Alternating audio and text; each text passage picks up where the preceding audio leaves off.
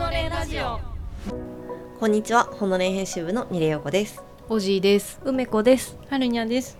この番組では本の連編集部が今気になる問いを本と一緒に考えていきます編集工学研究所と丸善優勝動画提供する更新型ライブラリー本の連から生まれたポッドキャストです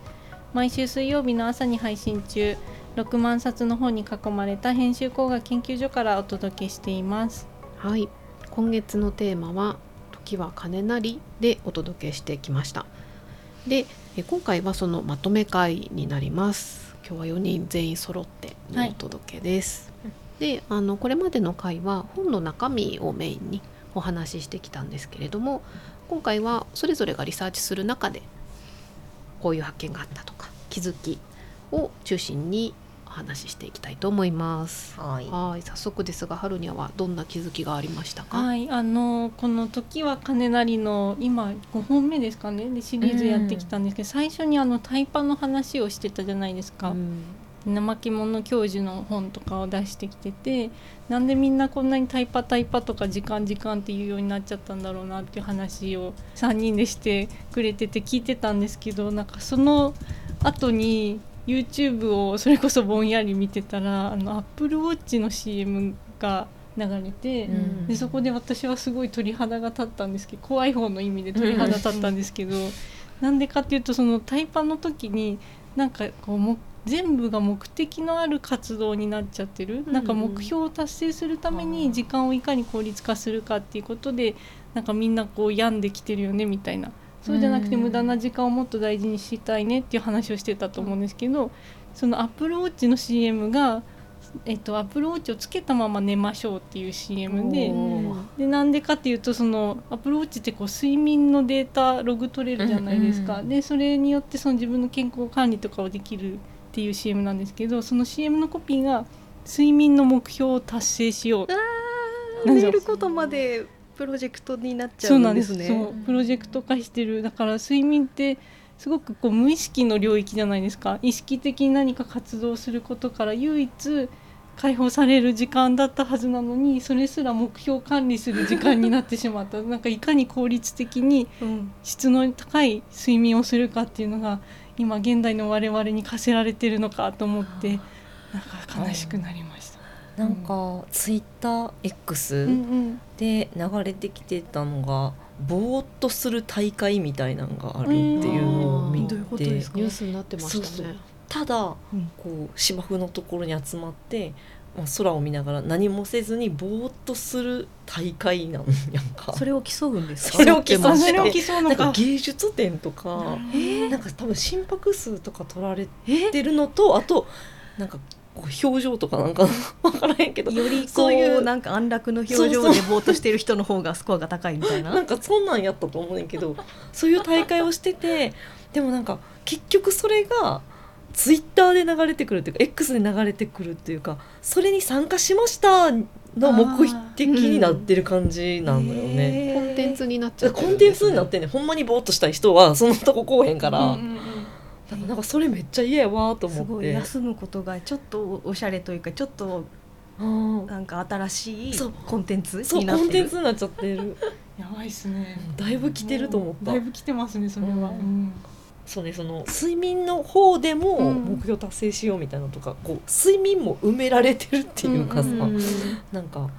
自分のカレンダー手帳にこう書かれるみたいな感じになってるんかなって今、うん春菜の話聞いて思ってんけど、なんかやっぱ Google カレンダーがこう出てきて、まあ、編集工学研究所の前社内で他の人のカレンダーも全部見れるわけやねんけど、うん。なんか余白を埋める感じ？あのタイムラインが全部ピンクになってるとか、うんうん。あこの人は今空いてるなとかも分かっちゃったりもするけどこう余白を埋める感覚がしかもまあ可視化されてるうん。感じっていう、埋めなきゃ感はなんかこういうデジタルテクノロジーによってめちゃくちゃなんか加速したなって感じ。なんか友人と話してた時にその人すごい睡眠が短い短くてようそんな体力を持ちますねって言ってて。いや他のことでなんか楽しくエネルギーもらってるから睡眠あんまりいらないかもとか言っててあそう言われればあそっか。元気な人と会って元気もらってるでもしかして睡眠とかの補えるんかもって思ったのはちょっと目から鱗やった。うんうんうん、うん。そうですね。感覚でそれその人がそういう感覚でいけるなら OK なんかなと思って、うんうんだから全員8時間必要とかじゃないってことですよね、うんうんそれなんか前回のその生態リズムの時とかにも出てましたけど、うん。やっぱりいろんなリズムをみんなが持っててでなんか自分が何に合わせていくかみたいなのも、多分何に合ってるかっていうのもあるんでしょうし、うん。うん。でもそれで言うと梅ちゃんは倍速視聴っていう。ほんまそれよな。ユニークなリズムを持ってるじゃユニないですか。ークなリズムね。そう私もこれあの時間の話をする前からずっとタイパーのことは考えていて、ずいぶんもう多分ずっとほぼずっと倍速であの音声コンテンツは聞いてるんですよ。で別にそれを変なことだとは私は思ってなくて私はすごく楽だからやってるんだけど、そう言うと結構多くの人に怪げな顔をされるというか「えそれで大大丈夫なの?」とか、うんそんなになんか生き急いでるの?」みたいに言われるんだけどなんだろう私個人の感覚としては本とか雑誌とかバーって読み飛ばすように音声とか、音動画コンテンツを読み飛ばしてるだけなんですよ。でさっきはちょっとテクノロジーの発達によってなんかこう余白を埋めたり睡眠が可視化されちゃったり嫌だよねみたいな話が出てたけど、テクノロジーの発達によってそうやってこうコンテンツをこう受け取る時間の速さを変えられて自分なりに調整できるのであれば私はそっちやってもいいかなとうん。とても確かに思うんです。確かになんかそれで言ったらその私もアップルウォッチは少し逆の可能性もあるかなと思ってて、うんうん。普段の時計のみんなで共有する時間じゃない自分の体内のリズムもいい取ってるっぽいやんか。うんうんうん。そそっちの方を重視するっていう流れになったらめっちゃいいなと確かに、うんあなたはこの時間なんだろう歩いてこの時間休んでると調子がいいから、うんうん。じゃあだから今ちょっと歩きましょうねみたいな。みたいなそういう感じにもできそうやんね。なんかそのデータ計測してくれたものをもとに、標準時間と私時間がなんかこう、うんうんうん。両方表示されるようになってくれたらいいですね。確かに、うんうん。うんそれでいうとその早くするその倍速とか3倍速が可能になるようなテクノロジーは出てきてるから私とかみたいなゆっくりな人間に対してのなんかテクノロジーも開発されてもいいですよね。あうんうんうん。あそうですね。それはアップルウォッチでも大丈夫？あの速さはどっちでもそうか対応してくれる。うん、うんでもそれこそなんかそのアナログ回帰じゃないですけどなんかゼンマイ式時計に戻るみたいな。のもいいんじゃないですかあるってことか。うんうん日本にはそういう感じの時計が時計の話も結構面白かったですよね。そうですね。なんか今回その時計の歴史っていう本を私メインで読んでて、今回あの前のラジオの方ではあんまり紹介できなかったんですけど、日本にその機械時計が入ってきた時の話っていうのは結構面白くて、もともとその不定時の方でやってた生活してたのが機械時計が日本に入ってきた時に今の我々みたいに機械時計に合わせて生活を送るんじゃなくてその機械時計のからくりを使って不定時の生活が刻めるような和時計っていうのを日本人は作ってたんですよ。いろんな機械仕掛けだけど自然の時間をを刻め刻める時計っていうのを、これかなりでかなり面倒くさいと思うねんけど、うん。だから不定時法やから日の出と日の入りの時間で区切って暗い夜の時間暗い時間は夜、明るい時間は昼ってしてるわけやからそれをいちいち計算して何等分してそれに機械を合わせる合わせる。そう人間が機械に合わせるんじゃなくてうん。人間側に機械の動かし方動き方を合わせるっていう発明を江戸にかけてじゃんじゃんやってたっていうのがめっちゃ面白いなと思って。なんかそなんかそのなんか自分たちの生活リズムは崩さないけどそのもらえるテクノロジーはもらうみたいな日本の姿勢。そこをこう融合させて編集していくっていう、うん。まあ、やり方ってなんかこうあの思い出したのがこう日本が古来あの書き言葉をも文字を持ってなかったのをでもあの大和言葉というかこう喋り言葉はオラルな言葉はあったじゃないですか。それに対して入ってきた漢字を当ててでも漢字の読み方そのままじゃなくてそこに日本語を当てたみたいなのとすごい似てるなと思って、うんうんうんなんか使えるものをうん、取り込んで、使え取り込みながらでも自分の方の文化をちゃんと残してうん。合わせていくみたいなやり方と似ててすごいなと思ったそのやり方。はい、であの私の気づきですけどあの時間っていうのはこう人と共有するもんなんだっていうのが一番気づいたんですけどというのはですね、まあ、めっちゃ具体的な例で言うとこう家族でまああの夫婦間で特に微妙な雰囲気になる原因は時間の共有ミスを私はよくしてるなと思ったんやけど、うん。なんか例えば私が休みの日にもう仕事しないといけないなみたいな日が結構多くてでもなんか仕事が終わるまでやりたいとか思ったら何時までとか言えなくってあでも向こうはじゃあえ晩ご飯どうする？とかーそういうのがうーんみたいになってえどうすんの？みたいな感じになるんですよね。でやっぱ一緒に生活するって自分のリズムだけじゃダメで、まあ、そりゃそれこそ、まあ、だから時間が生まれたというか時計が生まれたやなと思って、だからやっぱり人とこうあの生活するためのリズムっていうのがあるなと思ったんですよね。こうクリエイターとかやったらね集中して自分の時間を大切にってやるけど、まあやまあ、そうは言っても、まあ、それも一面あるけど例えばこう実家帰っておばあちゃんと子供が一緒にいて3世代いると3世代のリズムが全然違う。でもこれはこれですごいいいなと思ってこう同期人と同期し合うみたいなのをなんかこうなんて言うんでしょうねそれを時間がつないでるというか、一緒に暮らすためのん。なんか媒体になってるみたういな。ん、なんか場場所みたいなものと考えていいのかわかんないんですけど、うん。そそこに時間が媒介してるんだなっていううん共にうんいるチームにはこう、うん。家族時間があるっていうこと、うん。何々時間そうそう何々時間として人と共有してるっていうことをなんか感じた。うん。うん。うん。それって今あの家族内でスケジュールを共有するアプリとかもありますけどそういそうことじゃなくてってことですよね。うん、でもそれもあるかも。うん。なんかこう人と一緒に合わせるっていうのの、うんこうリズムがあるんだなって感じ。だから編集部には編集部リズムがうん多分今生まれてるはずって感じ。がする。確かに月一度ラジオ収録で集まって それもそうだよね。なんか満月の日とかにします収録。あいいかもね。月の満ち欠けに応じてでなんかあ満ちててきたやばいみたいな気持ちになるとか。めっちゃ面白い。新月を締め切りにするとか、おう。道おう。域を生かす。うん締め切りとかうん。スケジュール。でも確かに退院退院歴のカレンダー欲しいよね。うん。なんか一個。なんでですかそれはあそれ退院歴ってめっちゃわかりやすくてすごいいいなと思った。わその新月で始まって15日満月でっていうのがあったらその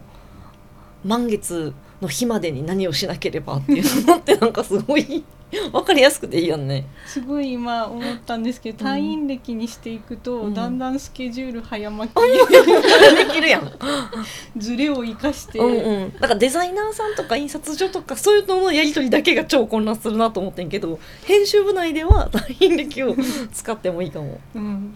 ね。そうしましょうか、じゃあうん今年は、一日あ一年で10日分ぐらいのボーナスが。そう11日のボーナス。うん、作る面白いですねのそのなんだろういや私も退院歴いいなと思いながら話を聞いてたけどいやこれ現代社会で採用するの無理じゃないかって思ってたけど確かにすごい小さい仲間内でならそうやってうん。暦を共有していくことができるんだなって今発見、ね。ちょっと退院歴カレンダー売ってるよ一応アマゾンで。うんうんうん。うん買います？じゃあこの辺があのそれぞれがねラジオ4本撮ってきて気づいたことだったんですけど、この4本撮った中に押し込められなかった本たちがたくさんいてうん。なんかこういう見方も時間ってあるんだなっていう気づきが他にもたくさんあったのでちょっとそれを今回あのおまけ的にご紹介できればなと思ってました。はーい。はい。最初ニレさんから。あ、うん、そうですね。なんかこう私たちって時間ってこう過去現在未来っていうなんか直線的に捉えってるのが、まあ割と今の人たちの一般的な感覚だと思うんねですけど、時間が流れるっていうのも多分川のメタファーそうでですしね。ね。そうだけどこう古代人は時間がまっすぐとか直線的に伸びてるっていう認識はほとんどしてなかったっていうのが分かってであの古代人は循環するものだとうん。いう認識を持ってた、うん。まあ言われてみたらそりゃ季節が巡ってきたりとかやっぱりこうある程度の決まった周期によって、まあ、天災が起きたりとかそういうこともあったから循環的に見てたっていうのはまあ確かに言われてみればそうかなと思ったんですけどじゃあこうなんで直線的に見るっていうのがこううん。根付いたかって言ったら、うん。これはキリスト教の遺産であるって書いてあったんですね。これは、うん。あのリチャード・モリスという方の「えー時間の矢」という本なんですけど、はい。ちょっとねこれ多分もう絶版になってるんですけど「知人選書」というちょっと不思議な出版社、ううんんから出てます。結構古い本なんですよね。はい。でここで見つけたんですけどこれキリスト教の遺産であるっていうのはどういう意味かって言ったら初期のキリスト教のあの聖書の記者たちがすごいこれをこうあの強調して書いてたみたいなんですけどあの天地創造っていうのはある特定の時点で起こったことであって、うんうんそしてキリスト教は十字架の上で1回だけ死んだ、まあ、これが循環してたら大変だってことうなんで、んイエス・キリストですね。そうです。んんキリストは1回だけ死んでそして1回だけよみがえった。うん。でそしてさらに未来のある時点でこの終末が来るっていう、この、えー、と世界観を広めてこれがこう始まりと終わりがある物語に仕立てたんですよね。終末論ですね。うん終末論、そうです。だからここれの見方を結構強調して言っていくことであの直線的な見方っていうのが広まったっていうのがあったみたいなんですね。でさらにこの見方を結構強化したっていうのがダーウィンの進化論があって、でダーウィンの進化論によってこう生物も時間とともに進化したんだっていうあの見方ができて、まあ、ダーウィンはほんまはなんかこうかん動物って生物っていうのは環境に適応するように変化していったって言っててこう進んでいったみたいなことはそんなに言ってないんですよ。だけど、そこ微妙に違うんだけど産業革命とかあったこの進歩主義みたいなものの感覚がこう当時の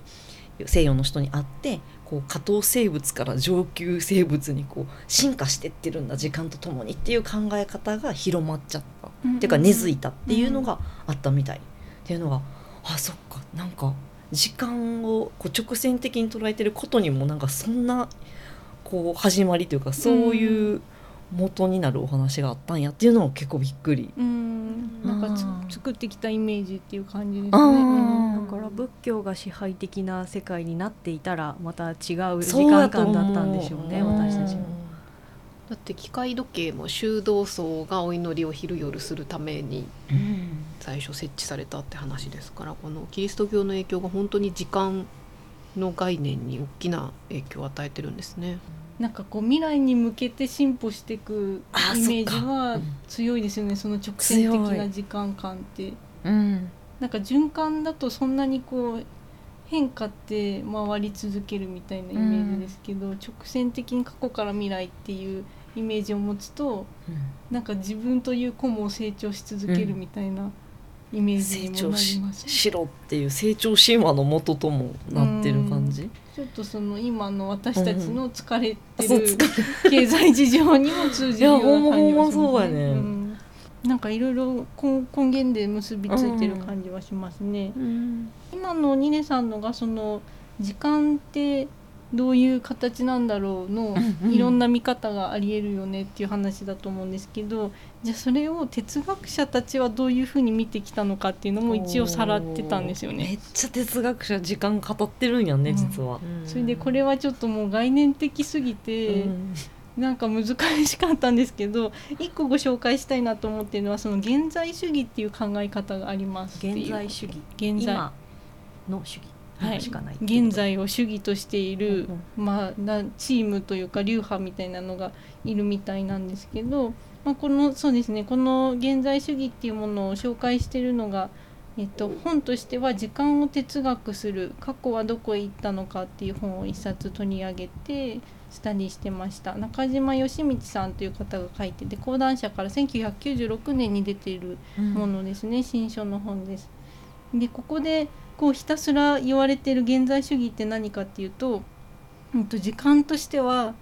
現在しか存在しませんっていう考え方、今しかない。今しかない。うん。だから過去と未来が存在しませんっ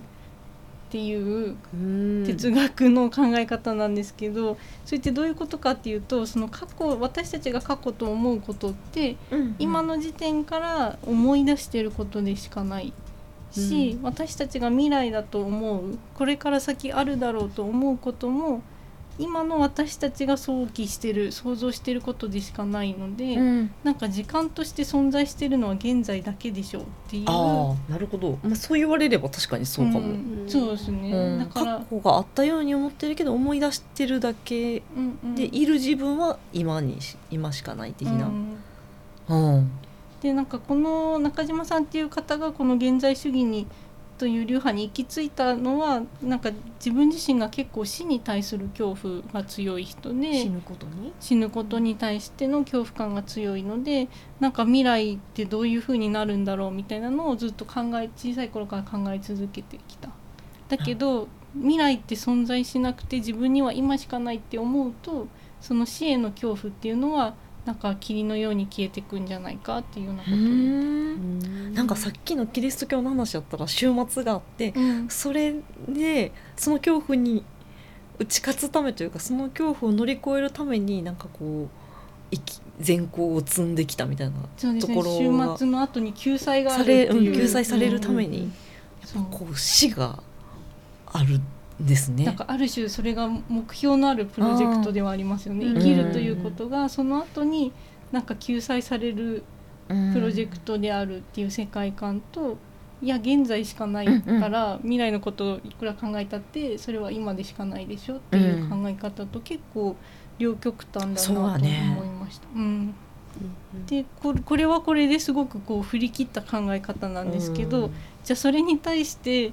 もう一つ観点をご紹介したくて、今度は時間なんてそもそも存在しませんよって言ってる人たちがいます。時間はないんですか？時間は存在しないって言ってるんですけど、これうん結構流行った本でありましたよね。あそうなんです。これうん本ご紹介したくて、えっとこれは一転して科学の視点からなんですけど、カルロ・ロベッリさんっていうイタリア人の方で量子重力理論を研究してるガチガチのあうん。の研究者の方が書いてる「時間は存在しない」っていう本ですね。NHK 出版から2019年に出てる本です。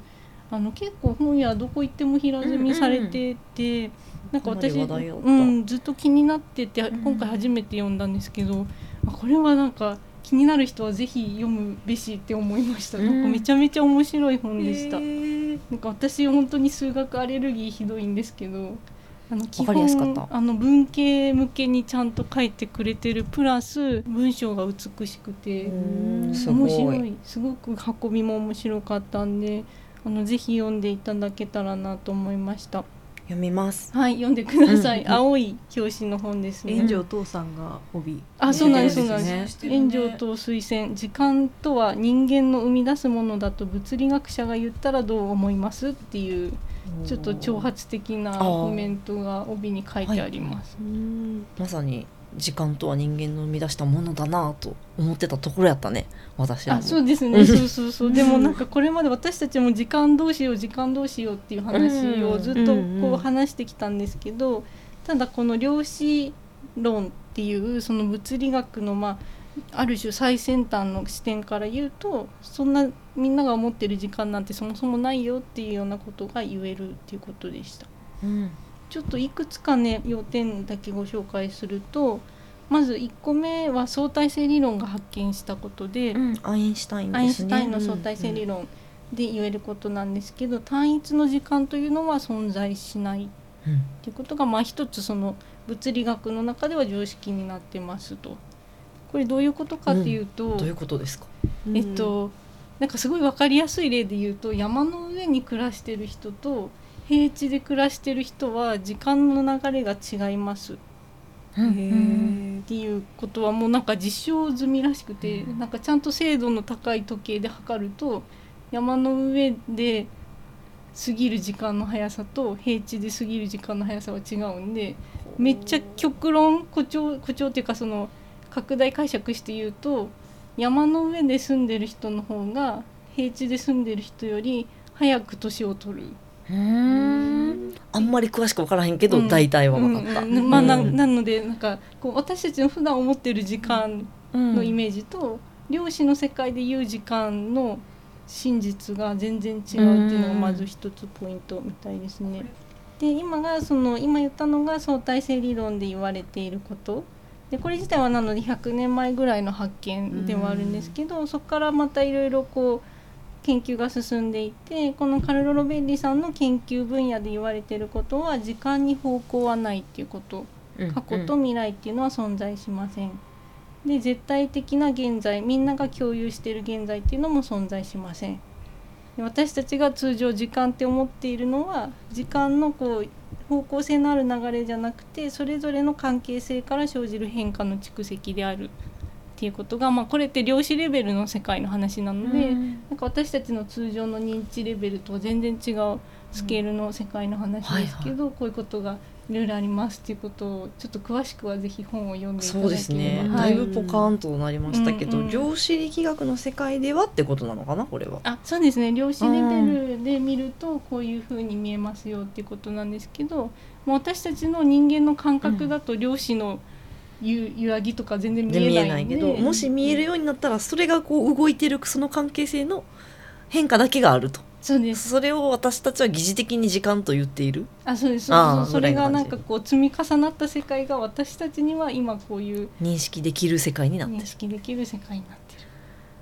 難しいけど本を読もう、本読んでください。はい。そう結構今の話は難しかったかなと思うんですけどそういうなんか話を映画とかでも教えてもらえることがあって、私はこの時間に関する映画って言ったら映画メッセージ。メッセージね。が見ましたわ。見ました？見ました。うん。難しかったけど面白かった、面白いですよね、うん。あれめっちゃ面白いなと思っていて。あれってなんか言語学とか物理学っぽい知見を交えながらぱり時間はないっていう話を伝えてくれるものなのかなと私は思思ったんです。でなんかこうネタバレを避けながら話すとやっぱりあの映画っていうのはその次元をまなまたぐ時2次元から3次元とか3次元から4次元とかより高度な次元にまたいでいく時になんか生まれてしまうものであってなんか時間としてこう流れているわけではないつまり過去も現在も未来も一緒くたにあるよっていう世界観を、あの映画の中で教えてくれるように私は思いました。うん。ちょっと私見たことがないので、結構見ると面白くて、うん。その言語学みたいなのも一つのキーになってるん。ですけど、うん。言葉にもその時間感みたいなのが現れているよねっていうのも多分ちょっと埋め込まれたメッセージうん。だったりする言語の話やったら結うん構、うん、そう言語学者と物理学者が出てくるんで。すよ。ねあの宇宙人あれ？これはネタバレ？宇宙人がやってくるまではいいんですけどいと思います。宇宙人がやってきてコミュニケーション取れないところうん。に言語学者と物理学者がアプローチしてだから両面からうん。こう、コミュニケーション取れるように頑張るっていう話なんですけど、あーそれはちょっと面白そう。面白いです面白いです、うんね異性そう異星人とコンタクトをしているともしかしたらこの私たちと見ている過去から現在未来に流れている時間っていうのがなんか違うものなのかもしれないみたいなの割と素直にびっくりできる。ああ、うんなるほど。うんその装置として宇宙人を登場させてるんですね。その映画の中で。そうですね。うんなるすごかったよね。ね、さっきのあの最初に二年さんが言ってたそのキリスト教世界観では、うん。過去現在未来が結構直線上になってるっていうのとそのヨーロッパ系の言語で過去形とか未来形が割とはっきりあるっていうのとかも多分通じてるのかなああそうかもね。あそれたら日本語でさ「先」っていう言葉かな。先って過去のことも未来のことも言わへん、先の戦争でとか言ったらはい昔の戦だ争からやし現在から離れているものを両方先って言ってるんですよね。ああ言ってるだと思う。でうん。なんかそれ言ったらうちの子が昨日と明日を間違えるんやんか。そう。へ明日なんとかしたじゃんみたいな、いやあ昨日のこと言ってるみたいな、うんうんうんあ同じ距離同じ一日の距離だから、ま、よく間違えてるね、その感覚すごいなと思ってて。それ量子世界が見えてるかもしれないです すごい。なんかその前のねラジオの回で生命とリズムやりましたけどうん。まさにそういう時間を生きてるのかもしれないですね。そうね子供時間、うんうんうん。時計に管理される時間を手に入れる前のうん。世界を生きてる感じしますね。量子力学もあり哲学もありで、いうん。ろんな視点から時間ね深かったですね、金なりなのかっていうのを見てきた今月のテーマでした。ははい。ではそろそろお時間になりましたので今日ご一緒した本を改めてご紹介してまとめ会おしまいとしたいと思います。はい。まず、えー時計の社会史角山栄さん、えー吉川公文館から出版されています。そして「時間の矢」リチャード・モリスさん「えー地球の地に人知人選書」で出ていますね。とえー時間を哲学する。過去はどこへ行ったのか。これは哲学の視点からのアプローチで中島義道さんですね、講談社から出ている本です。そして続いて量子力学の世界の視点で時間を捉えた「時間は存在しない」カルロ・ロベッリさん。NHK 出版から出ていますあと先ほど登場した映画「メッセージ」の原作は「テッド・チャンあなたの人生の物語」早川文庫 SF うんから出ております。